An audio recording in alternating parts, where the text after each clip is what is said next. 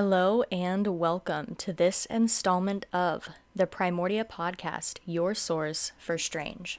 I am very excited to share this episode with you all. Um, it's something that I have been looking forward to for a while, and so um, yeah, I'm glad it came to fruition. This episode that I'm sharing with you all is a collaboration between yours truly, the Primordia Podcast, Flood with Ex V Planis, as well as Dave and Amy over at Unearthing Paranormalcy. Woo woo! Uh uh uh uh. Uh uh. Uh uh. Uh uh. Uh uh. Uh, yeah, but before I go off on a fan tangent about those two groups and how excited I am to work with them, let's showcase another show from the Green Mushroom Podcast Network. So what's up? It's the sex positive comedy show your parents forgot to warn you about. I will be a delightful host, Deep Weird, and with me are my three very sexy friends. I'm Captain Spanks, dropping anchor. It's a spanker. Hi, I'm Ray hmm. Gunnigan, and I'm about to eat 16 feet of nerds, bro. And I'm Luxa, And that is all you get to know about me. Join us for a ride full of twists and turns as we explore the rabbit hole that is human sexuality. I, Smuts Up Crew, would like to propose Oh my god, he's proposing. a question. Get Propose down on your fucking knees.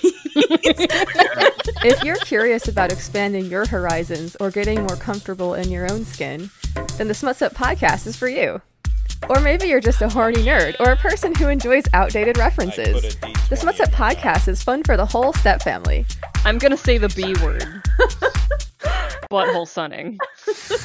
If you were to put a hot dog in it, is it a sandwich? I don't know. Is a bread dildo with a hot dog inside it a sandwich? Write to us at smutsup69 at gmail.com and let us know what you think about that.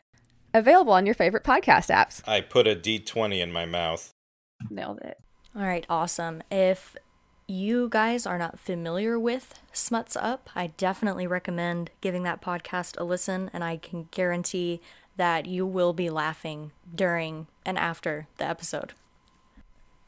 All right, so before we get started, as usual, um, I will keep housekeeping items for this episode very brief, but I do want to let you guys know that I have stocked up some more spooky bone jewelry and other things in the Etsy shop. So go check that out if you are interested.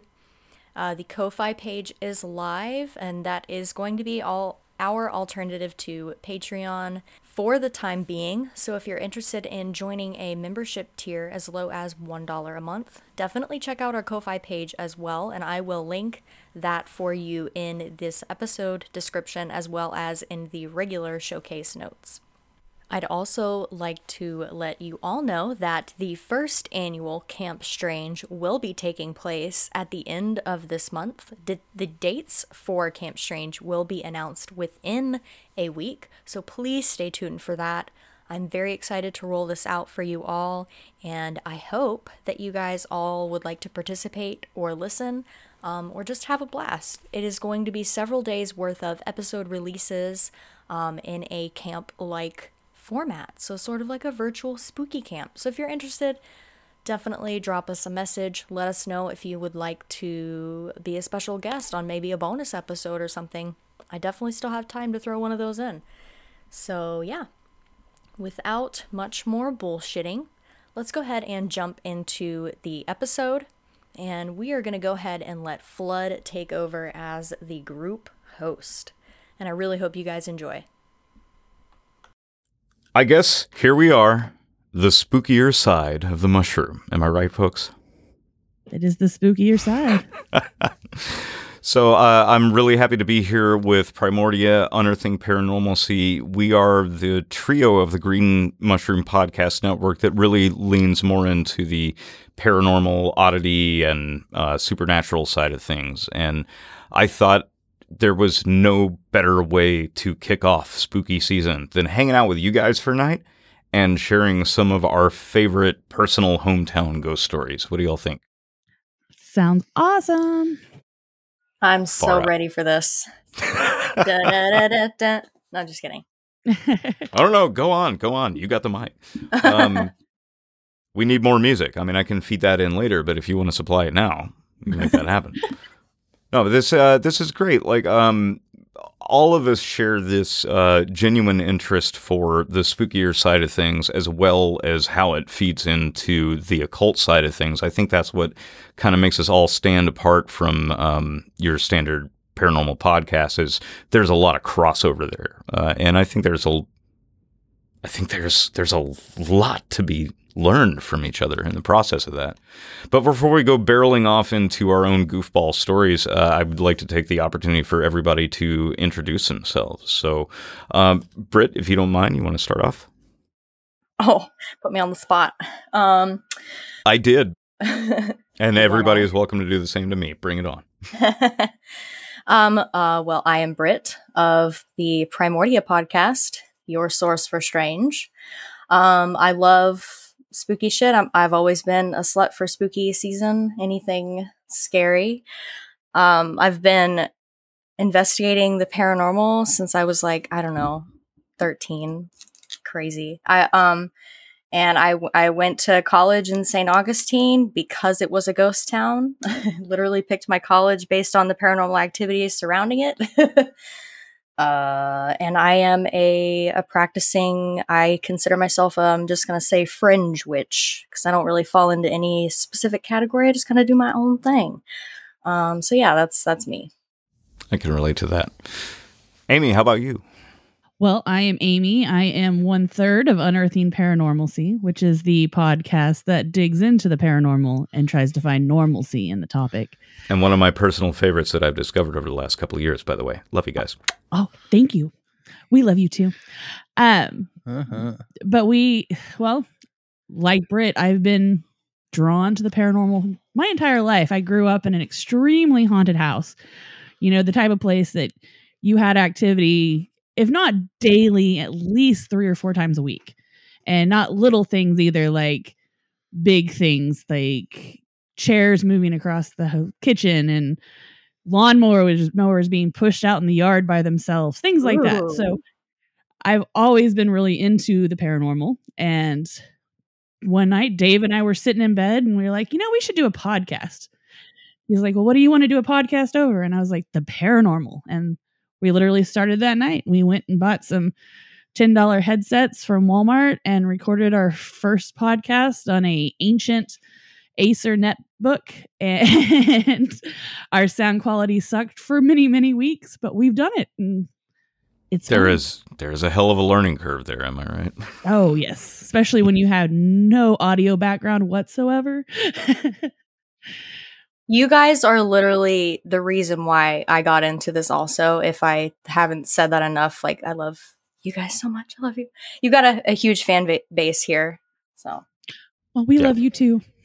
Yeah, definitely. You were definitely my people, and I'm hoping we're actually going to be able to get to do an investigation together. That sounds awesome. Yeah. Now, tell me all about Dave. I'm Dave. I study occultism, uh, including Neoplatonism, Hermeticism, mythology, legend, lore, and spiritual paths from all cultures over the course of time. Comparative mythology and religion is one of my top interests, in addition to digging into the origins of unexplained phenomena. Do do do do do.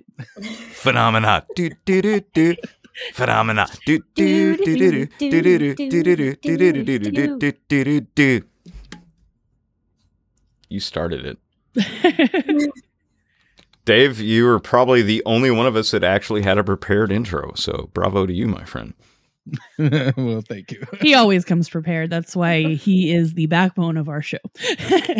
Because if it wasn't for Dave, it would be Chad and I sitting here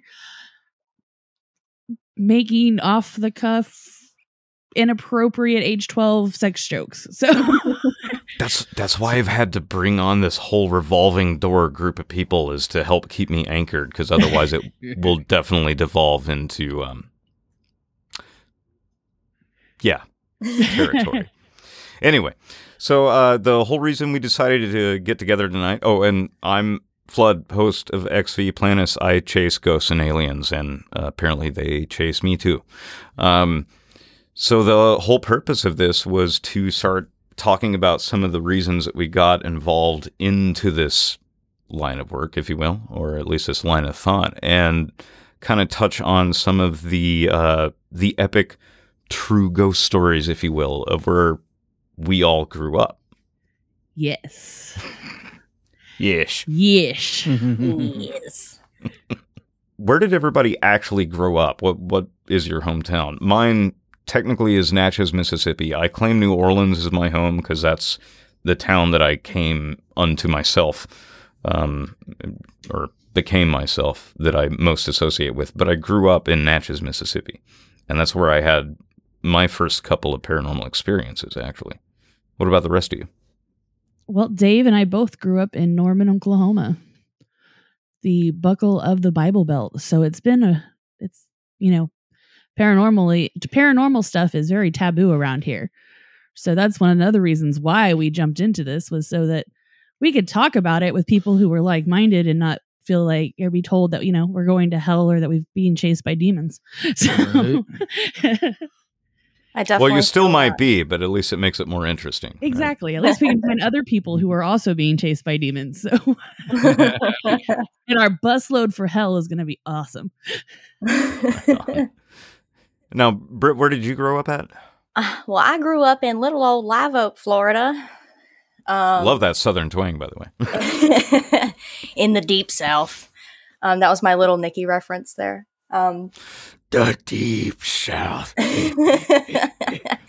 exactly. Um, but yeah, you know, Florida's armpit and um, paranormal stuff was pretty taboo where I grew up. Um, I had a lot of experiences in the house, couple of houses that I grew up in. I felt like it was more connected to the land, and there might have been some like alien shit that happened. I don't know if they were dreams or repressed memories, but yeah. Oh, now I got to pick your brain on that. Okay, well, maybe we can say that one for later. So, who wants to uh, who wants to share their their first hometown ghost story? I got a few up my sleeve. I don't know if you guys do as well, but oh yeah. We do.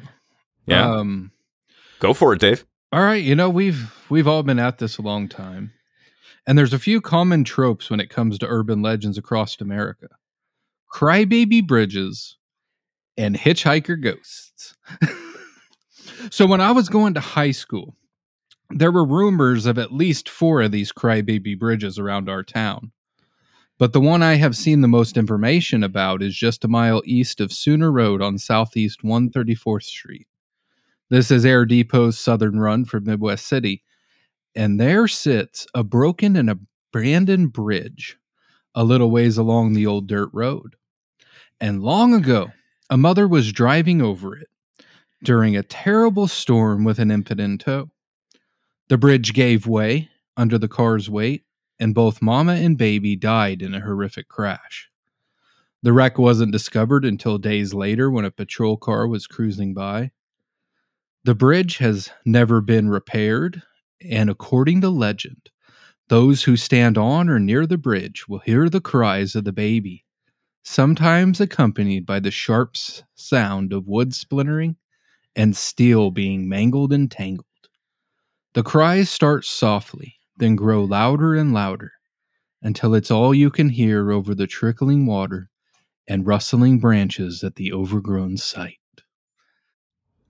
Why we're not recording this while we're sitting around a campfire together is beyond me. No That's a good one, man. That's You know, interesting. We're So, finally cool enough here. We could totally sit out at our fire pit now.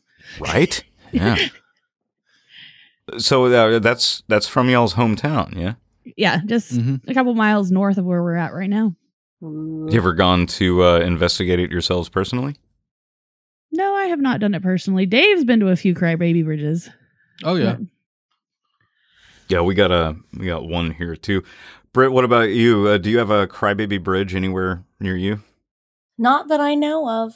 I'm sure there is one, but uh, not that I am aware of or that interests me enough to Fair mention. enough.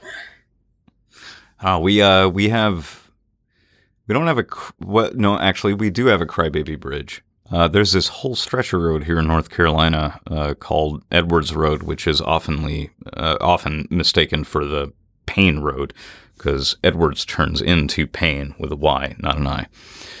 But it um, it has its own Crybaby Bridge.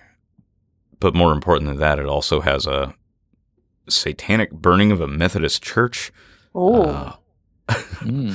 yeah, a whole lot of grave robbing, and um, this site of uh, a man named uh, Myris Edwards, I believe his name was. But that was the site of my first paranormal investigation. Uh, this this guy decided to commit suicide after an argument with his wife by laying down in his truck and um, making a pillow out of a stick of dynamite. Hmm. wow. Dramatic way to go. But that's not my hometown, so I won't go into details on that. We'll have to save that for another one because North Carolina is just chock full of weird, and I'll come back to that in another part. uh, but Britt, what about you? What are what is one of the uh, the ghost stories or uh, great folklore legends that you have around your area? So uh, we do have we do have a hitchhiker ghost, not uh, not far from where I grew up in Live Oak, off of uh, County Road 136. And this hitchhiker ghost is uh, described as like a little girl with long dark hair, but with like a pit for a face which scares the shit out of a lot of people because initially they see a girl, a young girl on the side of the road, and it's usually at night, so people stop, and you know it's the South, so especially if you know if it's not a uh, human sex trafficker picking you up at night in the South here, it's um somebody actually maybe concerned about your well being, but you know people stop, and then um by the time I guess she turns around to face them or they can see her face, it's just a pit. There are no facial features or anything there. Um, so yeah, that is the hitchhiker girl of County Road 136. Is there a uh, is there a name for this ghost, or is that just what it's known, the hitchhiker ghost of 136? That is what she is known as. I have tried to find like any corroborating stories of maybe girls that have passed away or young children that have passed away in that area. I could not find anything um, when I was doing my research for that, though. That was years ago, so maybe there's some new information out there. But um, yeah, I couldn't find anything concrete about her. So she could just very well be a local little urban legend. Do you have a, a, any other road based ghosts where you're from? Ooh, um, not that I can think of off the top of my head. We have a lot of really creepy, windy, like old dirt roads that have like the tree tunnels. Um, so like with very little light coming through, it's nice and eerie. You know, back in the day, I used to get stoned and drive at night on these roads.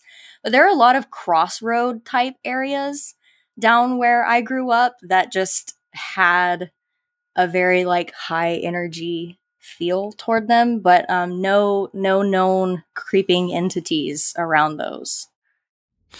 Well, uh, and as for me, um, I grew up in this town called Natchez, Mississippi, and I mean it's you want to talk about deep south, like no jokes needed. We're really talking about deep south. Uh, it was un- unpleasant place to to grow up in. Um, however, the first few paranormal experiences that I ever had happened in that town. And one of the most significant ones was at this place called King's Tavern. Now, King's Tavern uh, was originally built in late 1700s. I, I, might be wrong about that. And it originally served as kind of like a, a, hub for all of the um, river travelers, wh- whether it's for business or pirates and, and whatnot. Um, people would use Natchez as a hub. It was a, a great trading spot and a, a, good hiding spot for river pirates. Uh, but King's Tavern was known for being a warm and welcoming place. And most often than not, a whole bunch of random people would just pop in, have a few drinks, grab a cot, get up in the morning, gone. You'll never, ever see them again. Now, before I go further into this, any of y'all ever heard of uh, the Harp Brothers? The Hart Brothers. The Harp Brothers. Or no. Okay, they were uh, they were known for essentially being like ruthless pair of criminals that constantly ran up and down the uh, the Mississippi River. The elder harp, and I can't remember his name. It was something ridiculous, like Happy Harp or or something like that. There's or it might have been Big Harp, Little Harp. Big Harp walks into King's Tavern, which at this point is on one side of it during the daytime, it's a marketplace, and on the inside, it is a local tap room and watering hole. So this guy comes in and uh, grabs a drink and asks for a room. And during the time, the waitress is trying to coddle her baby newborn who is just constantly crying and tries to soothe the child and walks up to meet Big Harp and says, Can I help you? He's like, I, I want a room. Child is constantly crying during this whole exchange, but eventually he pays a woman and says, If you don't shut that child up, I will. And then he heads on upstairs to his room. So about 20, 30 minutes pass, and at this point, uh, Big Harp is tossing and turning in his bed, and the child is still screaming downstairs. He proceeds to get out of bed, slowly walk downstairs, walks up to the woman and says, Give me the child. And the woman, thinking, you know, maybe this guy is just going to try to show a trick on how to calm the child, says, I swear I'll, I'll get him to be quiet. I'm really sorry for the disturbance. When she reaches the child out, he proceeds to trigger warning. Just in case this is going to get violent. Proceeds to grab the young child by its ankles and flings it across the room until its head smashes one of the posts holding up the ceiling. And then essentially knocked the head clean off and proceeds to place the headless body back into the arms of the shocked woman and then heads straight back upstairs to go to bed. Holy shit. Now the uh, the tale here is that you can still hear the child cry uh, sometime in the wee hours of the morning, and I can tell you that that is 100% true.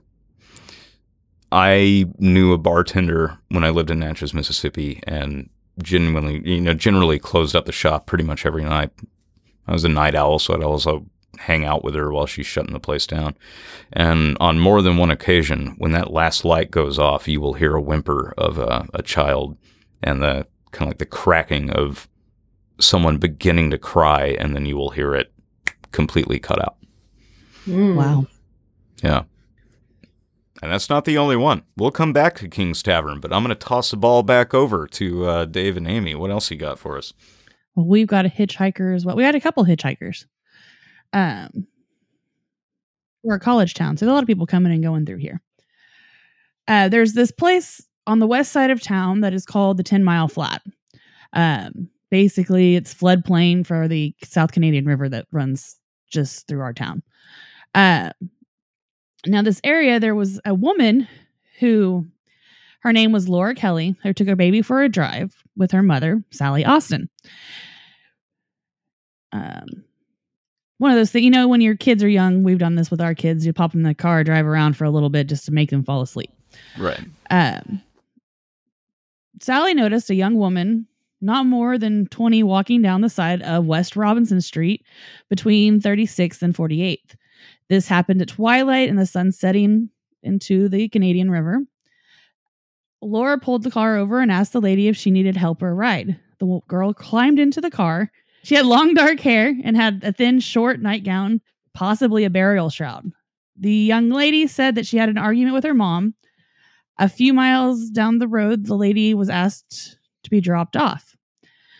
The area is, is more remote there than where she had been picked up. This was past the houses and ranches, and where at the time it was just a thick cross timber woods.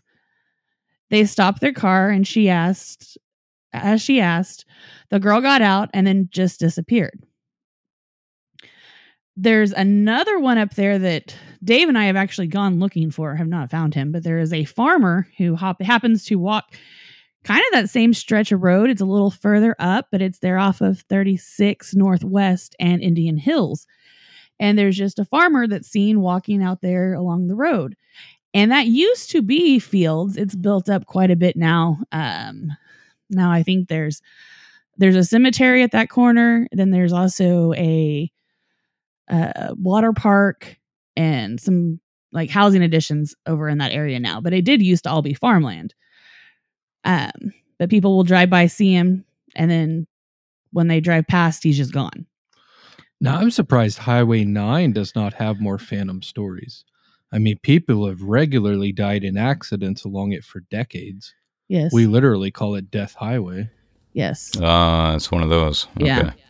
I've actually had many friends killed on Highway Yeah. 9. Yeah. I, I had one one of my friends killed just uh oh a couple years ago, Justin. hmm Yeah, and then I've got my own hitchhiker story. It's not a hitchhiker story. He's a bike rider. um, that same stretch of road, 36 Northwest. I don't Wait, know. were we talking bicycle or motorcycle? bicycle. okay. and uh there it's this really curvy part of the road um it's surrounded by cross timbers on both sides and it's not every time i drive this route and i drive this route a lot because it's the way i go to my parents house but every once in a while i'll drive that road and i will see somebody riding the bike eh, but then when i make that curve there's nobody there anymore. And i've seen him at different times of day but usually it's usually it's around twilight the most often i've seen him and i've tried to drive that road again to debunk it to see if it's like car lights flashing off the fence or something like that. But one day dave was with me and dave actually saw it too so then i didn't feel Really? as mm-hmm. crazy but yeah you just you catch this glimpse of somebody riding the bike and then they're just gone and there's no road or try like any kind of it's, it's fenced off so there's no trail or anything for them to go off on so yeah they just disappear Yeah, it's just a quick glimpse. I mean, it could even be like the phantom of like somebody riding horseback, even. it could be yeah but you just notice somebody at about that height, and then you're like, "Oh, I need to be careful how I'm driving because there's, well, they're not there anymore." Yeah. What the hell was that? Interesting. I've got a thing with the road ghosts, like whether it's uh, whether it's hitchhikers or bystanders or things like that. Um, you know how there there's a lot of commentary regarding the idea that um, theaters in general, even if nobody died there, are often haunted, and it's because wandering spirits tend to go to a place that they felt comfortable or could congregate, and that's why places like that pick up so much energy. It's it's almost like a snowball effect of of lost souls, basically. But um, the roads, like our our highway system, has thousands, thousands of stories to tell that I don't think anybody's really tapped into. Um, and I think part of that is because it's not as contained as like a house or a building or something like that. yeah Estes road trip. Fuck yeah. That's going to happen. yeah, absolutely. Right. Well, Britt, what else you got from your state, from from your home? You got any other uh, oddities you want to share? Sure. I have a um an alien related thing. So, and I again, I don't know if this is like a just a me thing, if this was tied to the land maybe, if anybody else that was in the area experienced any of this, I don't know. But when I was a kid in the house that we grew up in, um which was part of what's known as the historic Forestville community, which used to be occupied by forgive me, I forgot what groups of indigenous people, but there was a time where I had this nightmare as a kid to where I would wake up in bed at night, unable to move, you know, classic close encounters of the third kind or whatever type. Um, in bed, unable to move, but I can look around and I'm surrounded by all of these little things with big, beady black fucking eyes. And then there's another dream that I remember particularly because this one I always, I never understood why, but I remember waking up in bed and turning over something told me that there was like a presence or something to the right of me. And I turned to my right, and next to my bed was the same, like, grayish skinned little thin sickly looking thing with big beady black eyes with its head turned in my direction. It was levitating above the ground, but like in a supine position. And so, if, you're unfamiliar with what supine means, it means lying on your back. So it was, it was almost, and as an adult, it kind of was almost like it was mimicking what I was doing. Um, and it ho- has always made me really uncomfortable. But as an adult, I heard about the Ariel School incident. I don't know if any of you are familiar with that. Yeah, yeah, very much so. But I've got brief description for our listeners. Yeah, so um, in the, I believe it was the 90s in Africa, in a little school called the South Ariel Africa. School. Yeah, yeah. And uh, it was like an elementary school, I believe. Um, so young, young kids there. And all of a sudden, they just come running inside screaming. I guess the adults were having like a staff meeting or something at the time. Um, but the kids came inside screaming, saying that they heard these popping sounds. All of a sudden, there were crafts visible and things coming out of the crafts. And two girls specifically described that they, at the time that this happened, were hopping. They were like hopping next to boundary logs that lined the property. And all of a sudden, when they heard the popping noise, there was this being next to them that was hopping just like they were, but looking at them. And so, I don't know, maybe it was just my mind connecting that, but I imme- it immediately brought me back to that moment as a kid where this thing was just like hovering above the ground, but like it was lying down in a bed l- looking at me. Essentially doing li- like making a mirror image of you. yeah, kind of. So, um, a, a, a few things there because you actually just tapped into one of my personal favorite uh, UFO stories of all time. That that incident is one of the most well documented. And what what was it? Something like uh, 24, 25 kids, and Yes. um, and one adult staff member that was Mhm. out there with them witnessed all of this. And not too long ago, they had a reunion interview where they interviewed those same kids, and the vast majority of them are, were like, "I still stand by what I saw and what I experienced, and um, Yes. doing this interview is probably going to ruin my life." So thanks. but regarding your own personal experience, what you saw, do you think that lines up with the like the the cookie cutter version of what we refer to as the Greys? Yeah, definitely. Definitely. Very much like Whitley Strieber's communion face. Interesting. Do you did you have any other experiences like that, or is that just the one that shines out the most? Those are the ones that shine out the most. Now, I so I don't know where these behaviors came from, but and I still have some of them. Some of them are just like so ingrained they're hard to break. But ever since I can remember, I have to like especially on that property, I had to check my bedroom, like look out the bedroom window and inspect every part of outside that I could see before I felt comfortable enough to go to bed. And then once I was in bed, I had to like be up against the wall so that I if I opened my eyes, everything in the room was visible. My back wasn't to a door or anything. And I particularly remember one this is one that sticks to me is still to this day. I cover my ears because I feel like somebody's going to stick something in them and I, I don't mean that in a sexual way. I just really that has been so deep seated in me since I was a young kid that I'm going to get probed in the ears, I guess. Nah. yeah. Yeah, I think you're triggering some stuff for me over here, to be honest. Let me tell you, I can do ghosts all day long. Ghosts don't really scare me too much. I mean, the turning the corner and then being there frightens me, but it's more of that shock factor. But alien stuff, I will tell you, that is like my favorite thing to cover on our podcast and my least favorite thing to cover on the podcast because they terrify me. Because Oh, you yeah. start going down those wormholes and you like get lost in all these rabbit holes here and then all of a sudden Yeah. you're like, I don't know what's happening. I don't know what's real. that being the worst part of it. And, and so, like, I've had plenty of UFO experiences, none actually involving beings. I, I haven't seen a being. I've felt the presence of things, but for me, like the vast majority of the experiences, or at least the ones I can remember, all anomalous things in the sky.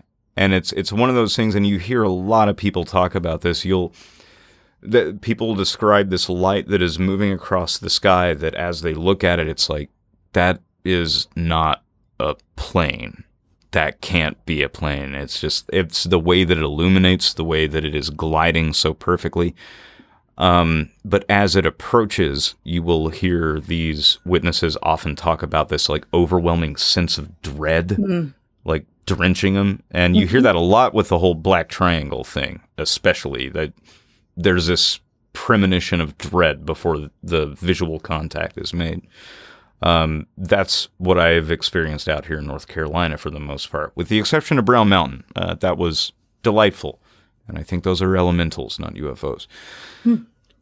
That's a whole other rabbit hole, though. We'll, we'll save that for. North now, there's certain weird, sound frequencies that can fill somebody with dread. They use them in Mhm. horror movies and stuff underneath uh, 20, I think 20 megahertz or something. And it's also kind of the same vibrations the earth lets out before earthquakes or volcanoes and things. So it's somewhat hardwired into our brain where when we sense that subsonic frequency, bad shit's about to happen. And I've often wondered if uh, if those UFOs put out a frequency like that with their with their travel. Mm-hmm. Well, it's a, the the frequency of of whatever gravity drive engine that they're using, which obviously would resonate in, let's say, unnatural wavelengths. I mean, at best, it's certainly things that we're not familiar with. So that could easily elicit that trigger response of um, dread, and if it's powerful enough, it could explain away the concept of premonition by the fact that you're just your body is picking up on frequencies that is pumping out way further than the object that's emitting them. Mhm. So you're feeling that before it arrives. That's interesting. Hmm. Dave, Amy, you guys got any uh, UFO alien stories on, on in your neck of the woods? Um, I mean, I have a personal UFO story that happened to me when I was, I was probably nine or ten. I was with my dad, and we have Lake Thunderbird, which is Lake Dirty Bird around here. Gross, disgusting lake that we have. But um, we used to live that that that haunted house that I lived in was about a mile from the lake. So we were driving home, and my dad goes, "Hey, what's that?" And we look, and just hovering over the lake was this round light that was just kind of hovering there. And we also live in a college town, so we have the University of Oklahoma, which has the uh, National Weather Center here, and all the meteorologists train here, all that type of stuff. So there's weather balloons that are released all the time. So we were kind of watching it, kind of trying to see if it was a you know a weather balloon that it was reflecting the light just right. And we're sitting there watching it, and then all of a sudden it just shoots off and just disappears. Ooh. Uh, but that's the only UFO story that I actually have ever experienced. And I've never heard of anything. A lot happens in Texas south of us. Yeah. Uh, strange lights in the sky. That tends to be, Oh, the Marfa lights are on my list for hopefully for next year. but that's about it for UFOs here. Even the aliens don't want to come to Oklahoma. That no, no, that is that is wholeheartedly untrue. You just need to go to more uh, mountainous and s- sparse areas. I promise you, um, they're at, they are there. Say that's where Bigfoot hangs out around here, is in the mountains.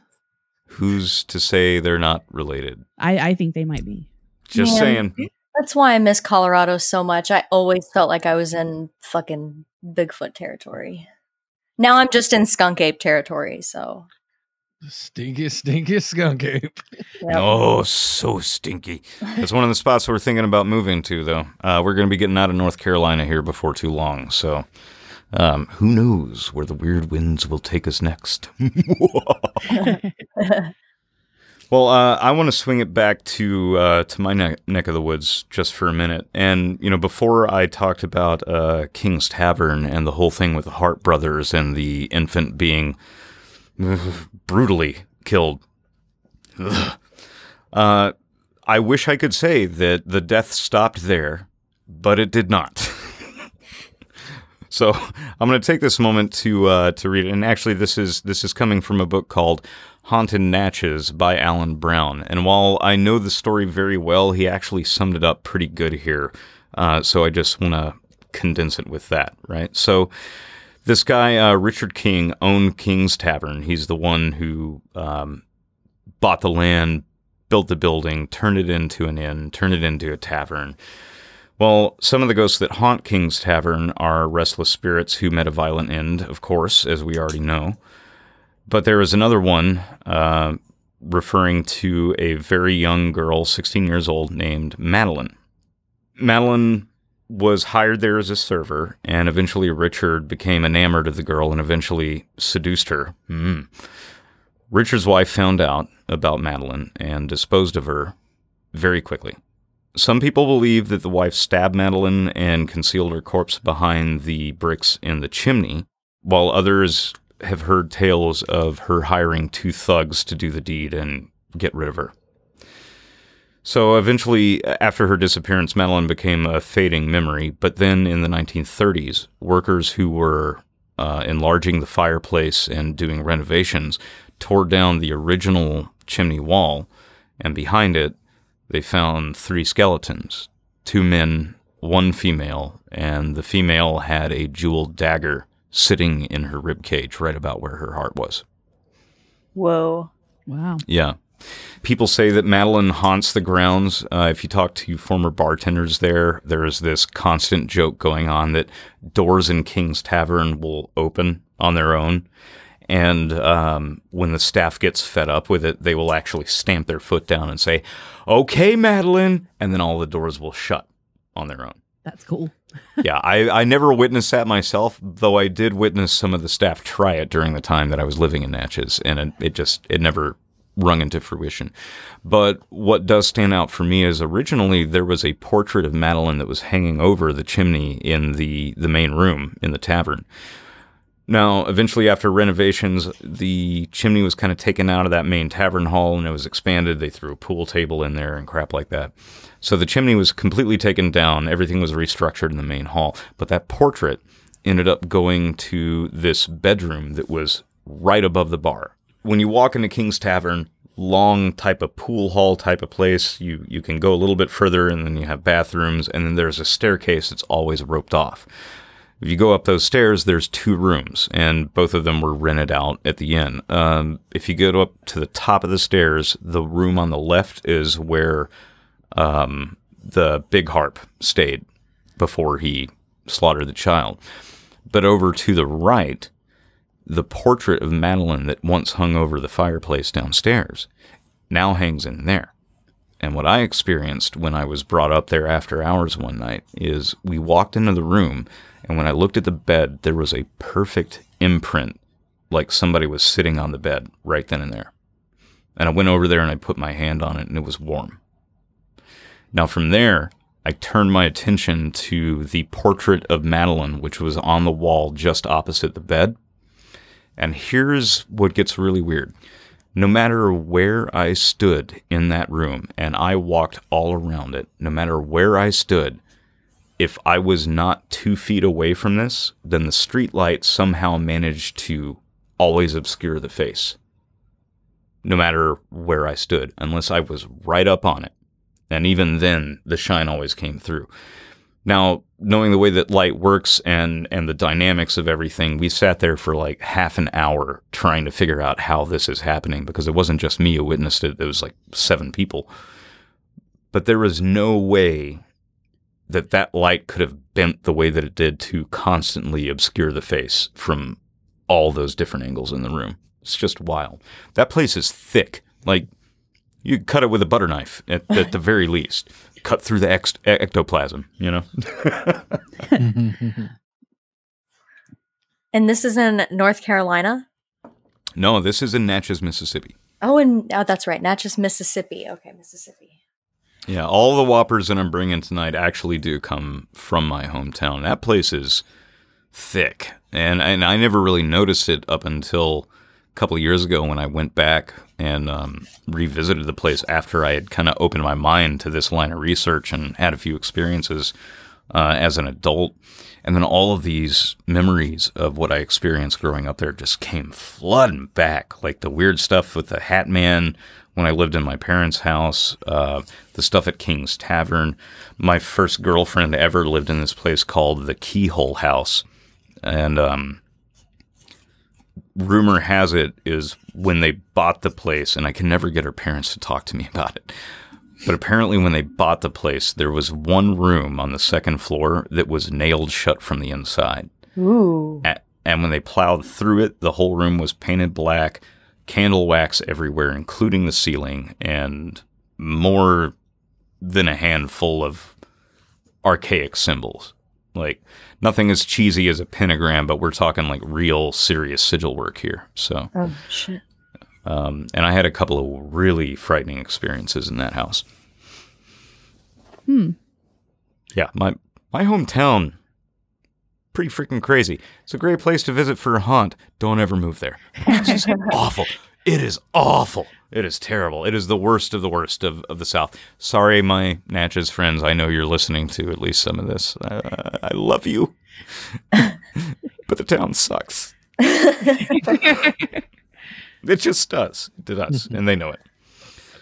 Anyway, uh, so that's my uh, that's my next fodder to the freaky fire for the evening. Um, who else has one? We got some crime brothers here. All right, bring it on. I'm going to tell you about the Blue Brothers, as it was told to me by Jeff Provine.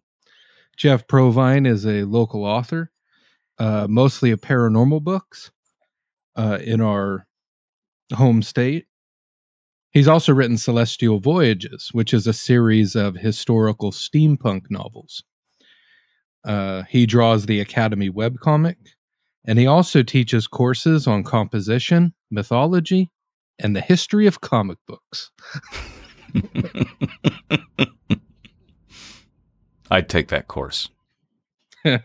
He's a really cool guy. We got to meet him. It was it was really fun.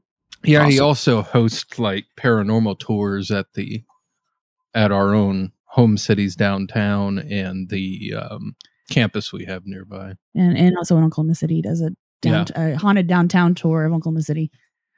Oh hell, man! You guys got to send him to me. I'll I'll add it to the list. We're gonna be traveling a lot next year, so we may end up in your city next. So today, Cedar Lane runs haphazardly over isolated hills and down valleys thick with trees. About 140 years ago, however, it was prairie land, and one could see for 20 miles in all directions from the top of the tallest hill. And it was there the Cherokee brothers Dave and Jim Blue set up their trading post after the Civil War. By 1873, when Abner Norman and his surveying crew arrived, the Oklahoma cattle drives were declining as railroads were expanding west. That's when the brothers got into the buffalo hunting trade. Many people will say it was one particular group that slaughtered buffalo mercilessly, but history is often complex. And many were interested in the business of buffalo. Commercial hunting slaughtered millions for their hides and bones, which were ground into bone meal for fertilizer. Buffalo were considered hazardous to the railroads, their mile long herds halting locomotives, and travel causing tracks to deteriorate faster. Bounties were actually rewarded to anyone that had proof of a dead bison. Other plots were politically motivated, in an effort to eliminate the Native American food and goods supply to encourage their dependence on the federal government and manufacturers. It is estimated that out of the 60 million head of buffalo, fewer than 800 remained by 1890. Dave Blue, who would lead whole teams populated by Cherokee and Creek on hunts through the region. In just 1873 alone, they packed two wagons full of buffalo hides and hauled them to Atoka, which was the nearest train depot at the time. And this is about 90 miles from Norman. The last wild buffalo in Pottawatomie County was shot by the trader and founder of the Chisholm Trail, Jesse Chisholm's son William, in 1876. After helping to exhaust the buffalo herds for profit, the Blue brothers turned to different sources of income. Most of this becomes non confirmable from here. But there are hints and rumors they became cattle rustlers. Many ranchers out of Texas disliked Chisholm's Trail because it came too close to the fringes of civilization and chose the Blue Brothers Trail instead. Over time, these Cherokee brothers were thought of as pioneers in an unsettled land. Their trading post bought a point of civilization to a rough land. There are markers all around our town about them to this day. Two creeks leading to the Little River are named after them. When the river was dammed to become Lake Thunderbird in the 20th century, two coves were named after them. Many opinions about the Blue Brothers exist. Many local ranchers didn't trust them. There were very dark concerns about their isolated operation on the top of the hill in the prairie, far from the water source of the little river. Sometimes small groups of traveler would would be would see their outpost, ask for lodging, and trade some goods. If these travelers went missing, it was easy enough to believe they were victims of the wild prairies, which created a perfect cover to kill and loot those traveling in small groups. Over the years, up until the present day, shallow graves are still found all around this area. There is differing reports on what exactly happened to the Blue Brothers. Some say they traveled up to Cherokee territory, where they got into a violent altercation and were killed. Other reports say marshals raided the training post led by either the federal government or the United States Cavalry. The story goes as follows The posse was moving through what was then Indian territory, cleaning out outlaws from their hideouts. The Blue Brothers would have been able to see them coming from miles away. However, when the horsemen arrived, the Blue Brothers were just getting back to the trading post. An argument broke out and the brothers fled. The posse took chase, and according to legend, Dave Blue was shot at the Eastern Creek, now named after him, and Jim Blue was shot at the Western Creek, now named after him. What this was all about depends on who you ask or what articles you read. Some believe it was the discovery of the Blues victims that prompted this. Others say it was a corrupt posse performing a shakedown. Folklore says the brothers kept a fortune of gold and silver tucked into saddlebags, ready to be moved in a moment's notice. This was hoarded over decades, either from serial killing, cattle rustling, trading, or buffalo slaughtering. When they saw the posse coming, they would have hurried their treasure to Little River and hid it among the rock outcroppings. Then, after they returned and had no money, an argument arose, and being outnumbered, they fled chased to the Little River, where Dave Blue was killed. Jim captured, maybe to lead them to the treasure. He might have given up the hiding place and was then killed, or killed because he never released it. In the middle of the 1900s, the Oliphant family found a Colt percussion revolver in the field where East 120th Street runs today. Historians dated it to be a proper age and popular type for the frontier of the 1870s. It was half cocked with three empty chambers. This discovery was made close to the creek that bears the name of one of the brothers. Fast forward 60 years. A vacationing family son at Lake Thunderbird, seven year old Jared Melton was swimming near Clear Bay in July of 2006. He stepped on something hard in the shallow water. The family started digging it up with a sense of adventure. It turned out to be a human skull. They called the police, who were very concerned because back in May of 2006, a couple of months prior, a pair of disembodied feet had washed up. Whoa. The skull had cracks in it, which were determined to be wounds from a heavy caliber gunshot, and it turned out to be over a hundred years old. Across from Clear Bay, known for its trails, campsites, and red murky water, is a rock outcropping now sunk under the dirty brown water. A rash of drownings in the previous years have led much to, have led to much speculation. Some blame it on the lake being made by flooding over Native American burial grounds, an octopus, or the spectral hands of Jim or Dave Blue dragging those that get too close to their treasure to a watery grave. In the 1870s, it would have overlooked the Little River, a recognizable landmark with plenty of crags for hiding such treasure. At this time, the river would have been almost 15 feet deep and 20 feet wide, having steep banks on either side. The area where the Blue Brothers trading post is was staked by UN Shelton in the 1889 land run, who turned the area into the first cotton farm in town. Later, it became stables for private riding lessons. Nowadays, it's covered in trees and has a cell phone tower sticking out of it. But to this day, no one has unearthed any of the Blue Brothers' treasure. Ooh. That's pretty cool. How come I'm never lucky enough to find a fucking human skull? Like, you know what? I- if you come to Thunderbird, you'll find one because I'm sure that there's millions of dead bodies in that lake and you would never see them. I'm coming to visit then, because no, th- th- this this guy wants his own human skull to carve out his own magic square on. Don't you judge me? I'm going to tag on to that a little bit too because he mentioned the octopus. And we have our very own cryptid here in Norman, Oklahoma. Um our podcast we refer to it as Thunderpuss. Um It's a land octopus. no, he lives in the lake. Oh, okay. Yes. He's a freshwater octopus. um interesting enough, I've lived here for almost 40 years now and it wasn't until maybe 10 years ago I heard of this. Uh there was a release on on uh, oh, what was the show? Lost tapes. Lost believe. Tapes. Yes, Lost Tapes did a whole story on the Oklahoma octopus. And so this became our legend around here is the Oklahoma octopus. Um now he is said to pull people down underwater. He's supposed to be giant. Um What's that? I'm looking it up right now. This is nuts. this is great. um, we often Please joke about it because, yeah, I never heard of it. Now, I would. There's all kinds of things that live in Thunderbird, and you can't see more than maybe six inches under the water. Right. Um, so there could be something living in there. We found alligators in there. We've, you know, all kinds of things Oh, in it.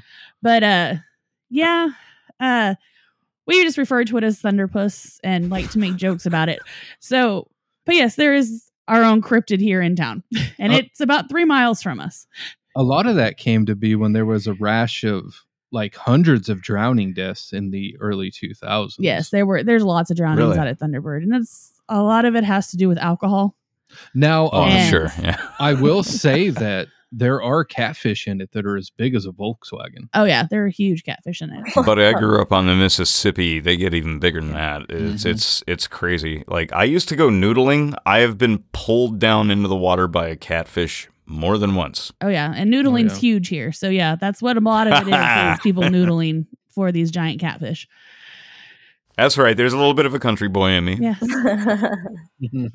I have personally never been noodling and never desired to go noodling. Um, You should do it once. It's it actually is. It's an interesting experience just to understand how they do it and um how a less painful way to catch catfish. I guess I don't know. my I got mixed I'd feelings find about all of it. The giant alligator snapping turtle. That's the hole I go into.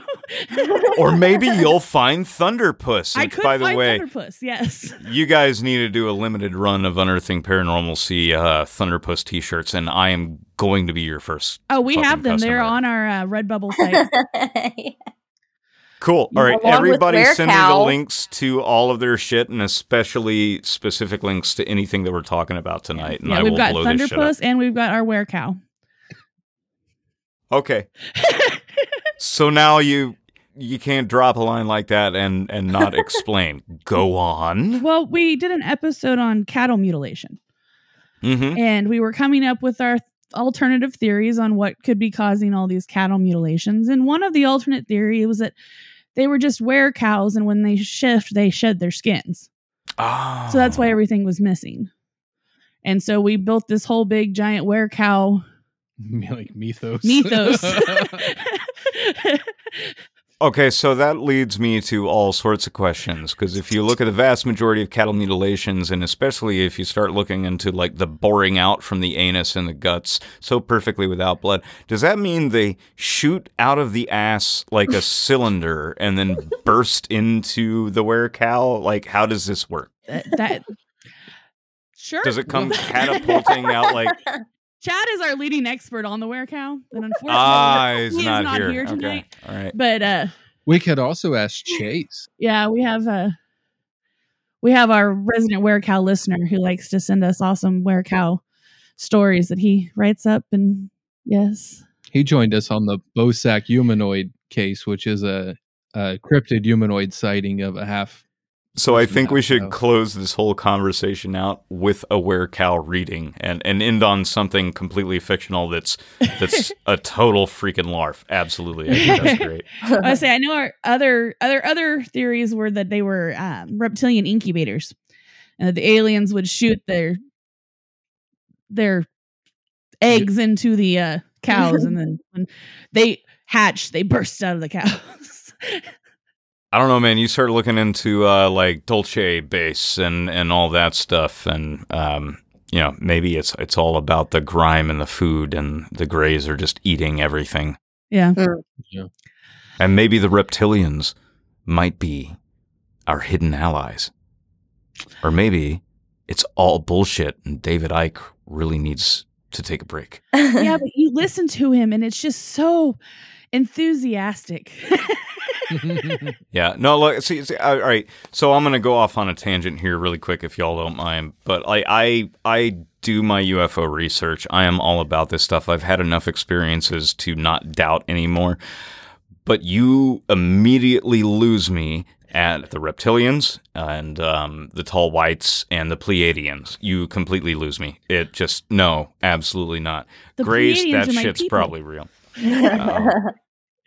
Oh God! All right, I'm done. This this conversation is over. I swear to God, if you go Indigo Child on me right now, I'm out.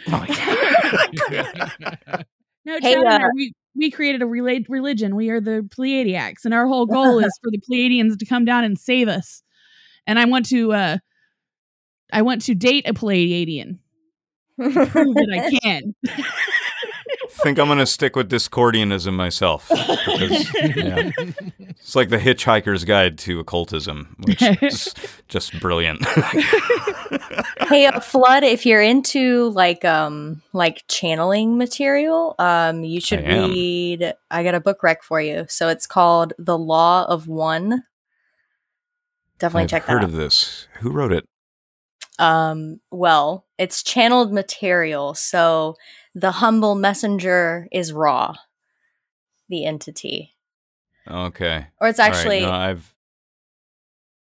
So, all right, I'll I'll give it a shot, but okay, I gotta admit, the whole concept of channeling, I'm I'm not opposed to, and I I don't doubt it for some of the people who really tap into some really interesting stuff, but I have started to experience it on paranormal investigations and it's like the whole concept of channeling is now getting a little weird for me because anytime that we do an Estes session at any one of the locations that we go to, it takes me about like five minutes or so, and I'm out. Like I don't remember what happens, and going back and listening to the stuff gets really trippy and disorienting to me. It's it's pretty wild. So uh, I Interesting. Do believe that there is something to channeling, but I don't think I'm experiencing it the way that uh, most of these people do. And the vast majority of people who call themselves channelers, no, I just just no. But always open to learn, read, and listen. So, so yeah, send it to me. I'll I'll check it out. All right, yeah, definitely. Um, I have a totally unrelated story if we have time to share uh, with you guys. So, um, can I tell you guys about an exploding bishop? Yes. Oh, please do. I am intrigued. Okay, okay. So, okay, so I already mentioned that uh, my college town was St. Augustine here in Florida, um, which uh, which uh, is technically technically it's older than uh, Roanoke, Plymouth, Jamestown, all that shit. Um, If it wasn't an English settlement, it was a European settlement, but whatever. It was still uh, the first non indigenous community, I guess, established here as far as we know. So in 1565, St. Augustine was founded. and fast forward a little bit, I won't go too much into the history of St. Augustine because that's not the interesting part. We're talking about an exploding bishop. So in 1876, a bishop, Augustin Verot, served, he served as Florida, or not Florida's, but St. Augustine. His, uh, he was the first Catholic bishop of the diocese in St. Augustine.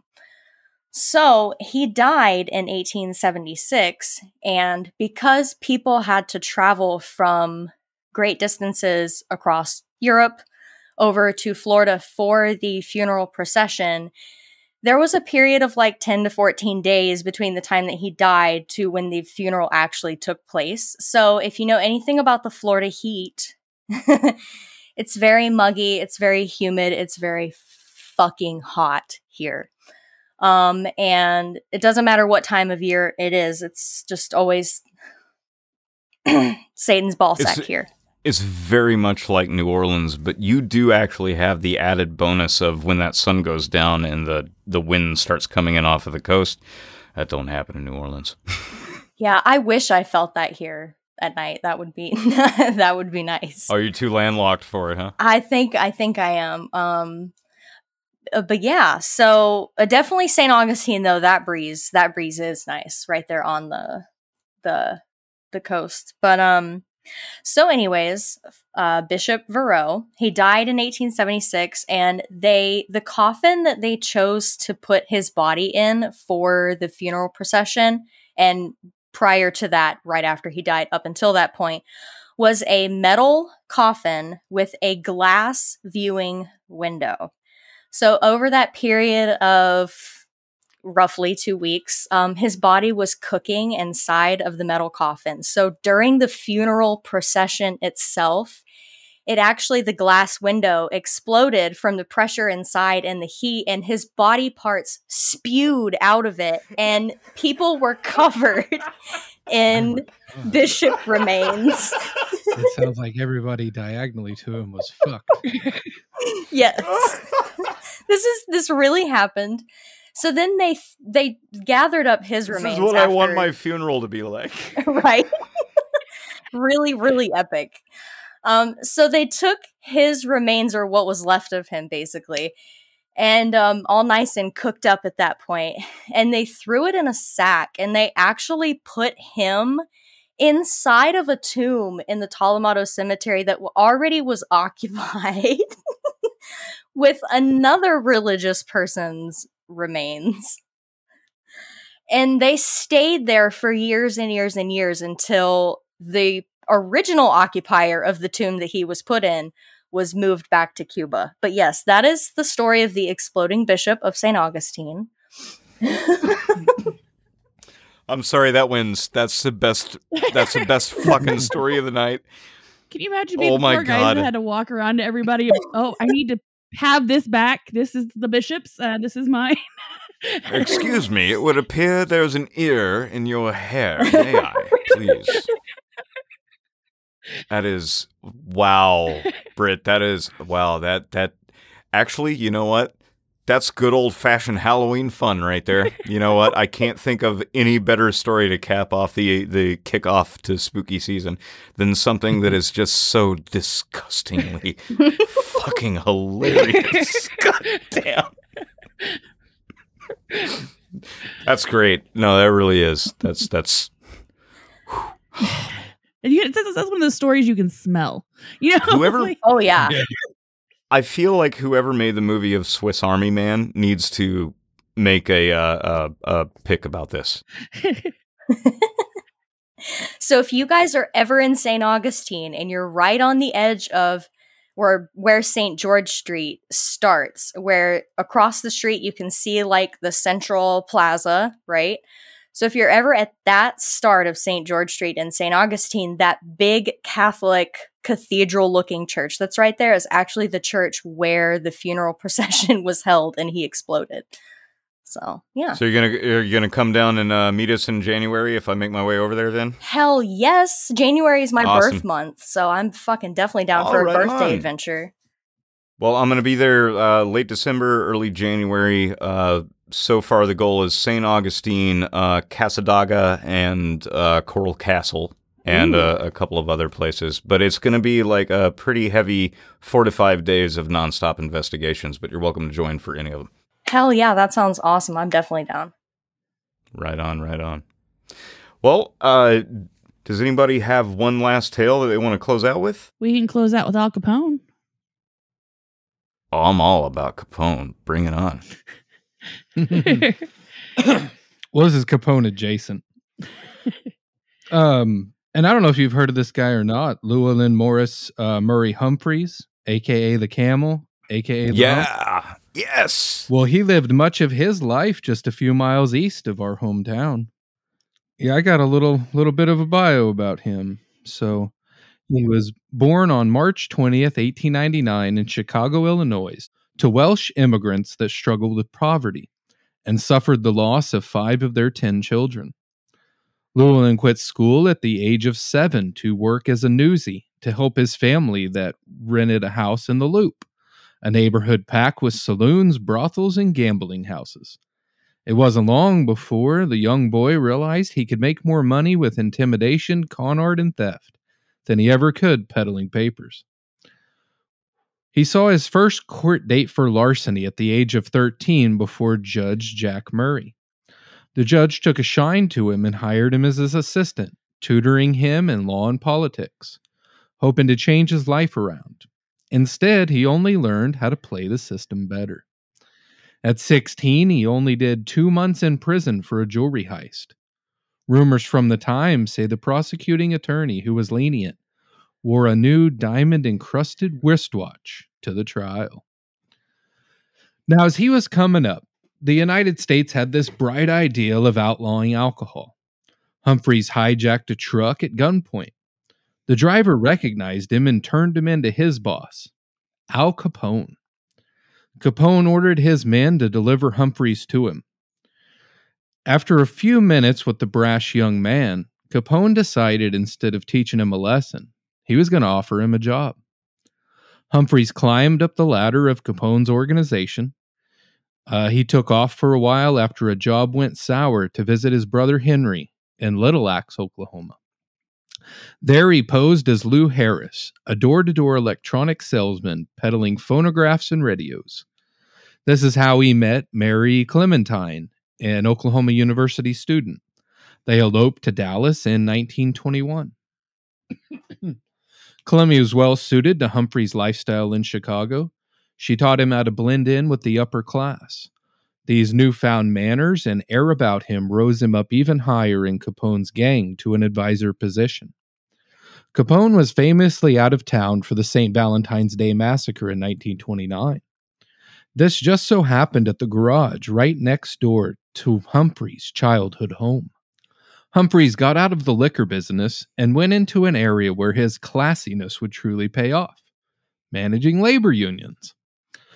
First, the laundry industry, then bartenders, delivery drivers, garbage collectors. If more than a handful of people were working a job, they were trying to make a labor union out of it. Clemmy worked as the criminal outfit's secretary. Her memory was said to be so good she never had to write anything down, which is a great trait for a company trying to avoid paper trails. Even though they were careful, Humphreys was caught for tax evasion after not listing a $50,000 reward for returning a kidnap victim as income. What a wild time, huh? In 1934, he did 15 months. After this, he moved Clemmy and his daughter, uh, that was born right before going away to Oklahoma. They bought seven sections in Brindle Corner, a small community off Highway 9, in other people's names and built a charming stone house there. The home was outfitted with marble counters, fixtures, pine and oak cabinets, shelves, doors, and trim. He went by the alias Uncle Lou and hosted pool parties for neighborhood children and hired a slew of housekeepers and groundkeepers from the local town. During the holidays, he was known to buy as many turkeys as he could put in his car and deliver them around to less fortunate families. He would dress as Santa Claus and hand out presents to the poor kids. He continued purchasing land around him, establishing a compound with electronic alarms, high cyclone fences, steel gates, and guards. He put um, a lookout tower. Thick rose bushes kept people from going off the paths around the gardens. Rumors started that he had a series of secret tunnels underneath the property. Secret tunnels. Humphreys told everyone he was in the laundry business, but he obviously maintained contact with the criminal world. As convictions of tax evasion plagued his associates, they needed places to fake income, and Humphreys offered up his laundry business as that source. It was also rumored they would visit his luxurious mansion and Olympic sized swimming pool when they needed some time away from Chicago. Humphreys also sought out semi legitimate business investments, making campaign contributions to pro gambling and pro union Nevadian politicians. Fun fact he hired Frank Sinatra to escort his daughter Luella to her graduation dance. Some say he contributed to President Kennedy, but even I doubt that. Humphreys didn't like him and his anti gambling and union busting stance. In 1965, Humphreys failed to appear for a court summons to testify. FBI agents spotted him at the Santa Fe Railroad Station in Norman, asking for a train schedule to Mexico. U.S. Marshals took him to Chicago, where he joked to a grand jury, Oh, I didn't know you were looking for me. Humphreys posted the $100,000 bail and went to his penthouse apartment in Chicago. A photo turned up later of Humphreys reading a newspaper with his own indictment on the front page. Now you can actually look this photo up. This was actually taken at our local train station. Uh, and it this was used as a key piece of evidence in a trial for lying to a grand jury. Now, agents were met at the door by Humphreys with a revolver. He refused to recognize their warrant because of his joke. Agents subdued him because, you know, this was a different time. They confiscated thousands of dollars in cash and a journal that has not been deciphered to this day. According to the agents, they left and left Humphreys unharmed in the apartment. When his brother came to visit, Humphreys was dead and the apartment was torn apart. Humphrey's ashes were taken back to Brindle Corner, and over the years, Clemmy and Luella's ashes were also placed in a blue marble crypt on the property. The land was broken up. For a while, the compound was paintball fields. I think it still is. Uh, but the ghost of Humphreys is said to haunt the grounds, searching as if lost, wandering from tree to tree. According to local legend, Humphreys left cash, gold, and jewelry all over the land, most of it buried. This spirit may also be somebody that had to, you know, disappear. Many of Humphrey's Chicago associates came to visit him, and we also have our own organized crime gangs here. Interestingly, one of the purchasers of the property that when the land was divided said he r- routinely plows up old car parts as if entire vehicles were dismantled and buried there. He also has a story about a contractor that ran across a six foot long, two foot wide sinkhole while bulldozing. Thought it was probably an old shallow grave and quit the job on the spot. You know, maybe this was a grave from the Chicago gang, but maybe it was a grave from the Blue Brothers gang. The property is only about 10 miles from the Blue Brothers trading post. And this could also just be some of those Native American burial grounds. Yep. Hey, Dave, I got some paid time off coming out in a couple of shovels. You want to get into this? Let's go paintballing. now the house is owned in private property, yeah. but yeah. you can drive out past it, and yeah, you see his vault. The the vault where his ashes are is still on the property. Interesting. Oh, beautiful blue marble. Yeah, and uh, Send me a picture. Then, like the next time you guys are passing through it, I would love to to to get a glimpse of it. yeah, Interesting. It took us a while to find it the first time. We drove up and down the Highway 9 a couple times trying to find it, but Yeah, then we found it. That's right around 120th, isn't it? Oh, Where I was saying they found that revolver. Was it 120th or was it 156? I don't remember now. Yeah, might be 156. Yeah. I think it's closer to. You know, it's Death. Highway, so it Yeah, gotta pay attention when you're driving out there. But maybe that's what causes so many accidents. Maybe phantoms are scaring people on the road and they're swerving off. I don't know. there's a lot, of Nobody that, especially knows. around 156th and 120th and Highway 9. Those are like the two most common places for them. Oh yeah, at least uh, at, I'd say at least ten a month. Yeah. Oh wow. and we live we live less than a mile from highway 9 so when there are accidents all the ambulances and everything drive right past our house so it, So you live right next to the high mortality highway. we then. do yes Mm-hmm. i don't take it very often I don't blame you with that track record. It's the only all. highway I've ever seen that the rural parts have stoplights yeah because they're trying to cut down on some of these accidents. So Yeah. they'll put stoplights every few miles. I've seen them pop in in uh, places in Mississippi and Louisiana uh, since I've started going back after I left the South. So I, some some roads are built for death, and I, I think it takes a good solid 40, 50 years for the uh, the people in charge of the infrastructure to really understand why they are causes of death. yeah Yeah. Everybody's got a dead man curve, at least somewhere in their town, right? exactly Yeah. Sure. Well, that being said, guys, does anybody uh, have any final tales that they want to uh, do to wrap up this uh, this crossover? Yeah, I mean, um, I could always tell you guys about Wheelchair Man, but I really feel like that's that's a whole uh, a whole separate entity in itself. So, does this mean this now needs to start becoming a thing where every couple of months we get together and share some of these stories? Because I still got a whole book full of stuff to talk about, but we'll be here until five in the morning. I i'm I totally think we down should for this definitely do this. thing. Yeah. Yeah.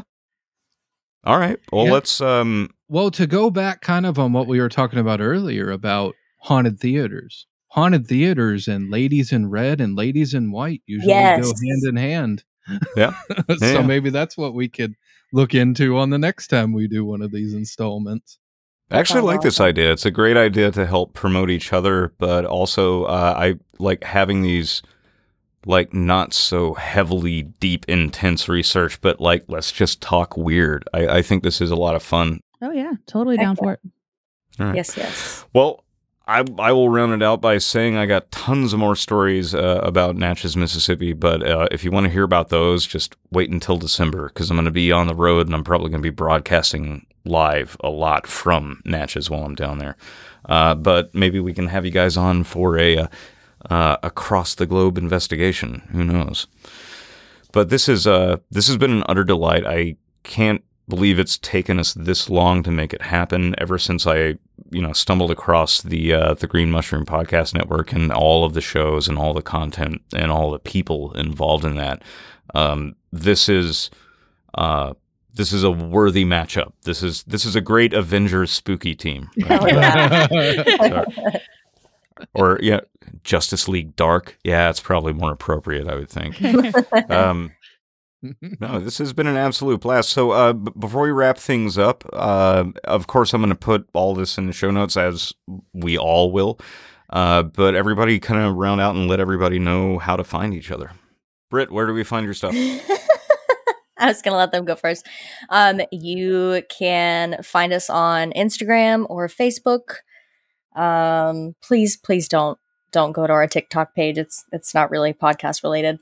Um, or you can email us over at Brit B R I T T at staystrange.org. Um, I'm always up for people submitting spooky stories or shit that they've experienced um, so that we can feature that on the podcast but that's how that's how you can reach me Awesome. Amy, Dave, how about you guys?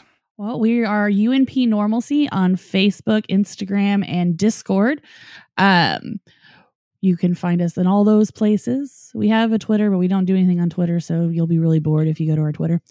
Um, and our website is unpnormalcy.com, and that's where you can get your Thunderpuss shirts. Um, and then we have also, uh, you can email us at unpnormalcy at gmail.com. Every year, um, we do a live show on Halloween night where we break out the spirit box and we see what wants to talk. And what our previous ones are those on YouTube or are they on Facebook? They're on Facebook. They're if you join our Facebook group, uh, we, we you can join our page too. We do it through both of them. But yeah, our Facebook group, and we do a live Halloween event on Facebook where we set up that spirit box and see who it wants to talk to. Oh, and we do it costumed. Yes, and we do it costume. Mine and Dave's costumes are actually in the closet right now, and we're ready to go. I am going as me this Halloween because at this point I'm actually living the spooky, so I don't really feel the need to dress up for it anymore. like, We do themed costumes where all of us dress up as a theme. Last year we were cryptids that we had covered. Uh, well, I got I got my Mister Meeseeks costume back there. I'll probably wear that, but I'll I'll probably join you guys on Halloween. And, and honestly, if you want to make it interesting, a little bit later on in the evening, if you want to fire up multiple spirit boxes in multiple places to see what happens. Ooh, yeah. That'd be Just saying, because I'm staying in for Halloween, so I'm I'm game. Yep.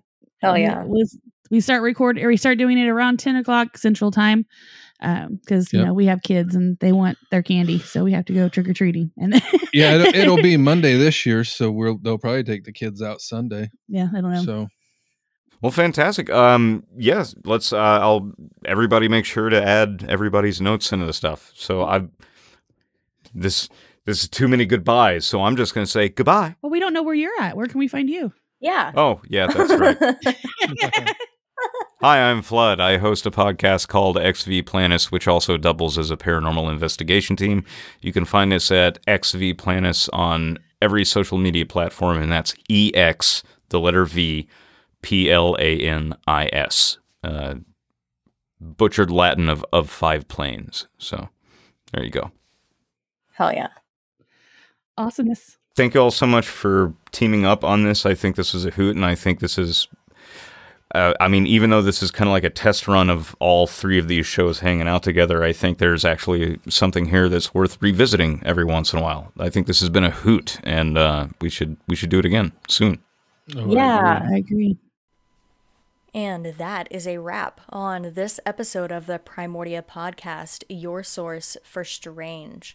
I really hope you guys liked digging into the hometown heebie jeebies of the trio, the spooky trio of the Green Mushroom Podcast Network, and discussing the spookier side of the mushroom with Dave, Amy, and Flood.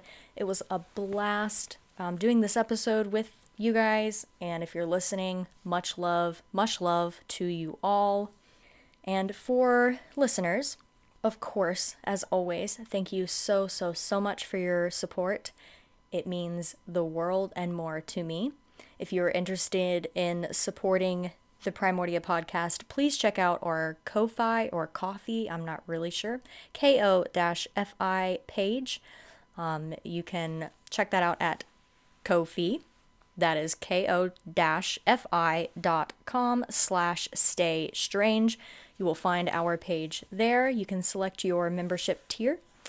All proceeds will go into establishing a home on wheels center hub for spooky shit for my dog Leia and myself. So, if you're interested, just want to be transparent with you guys.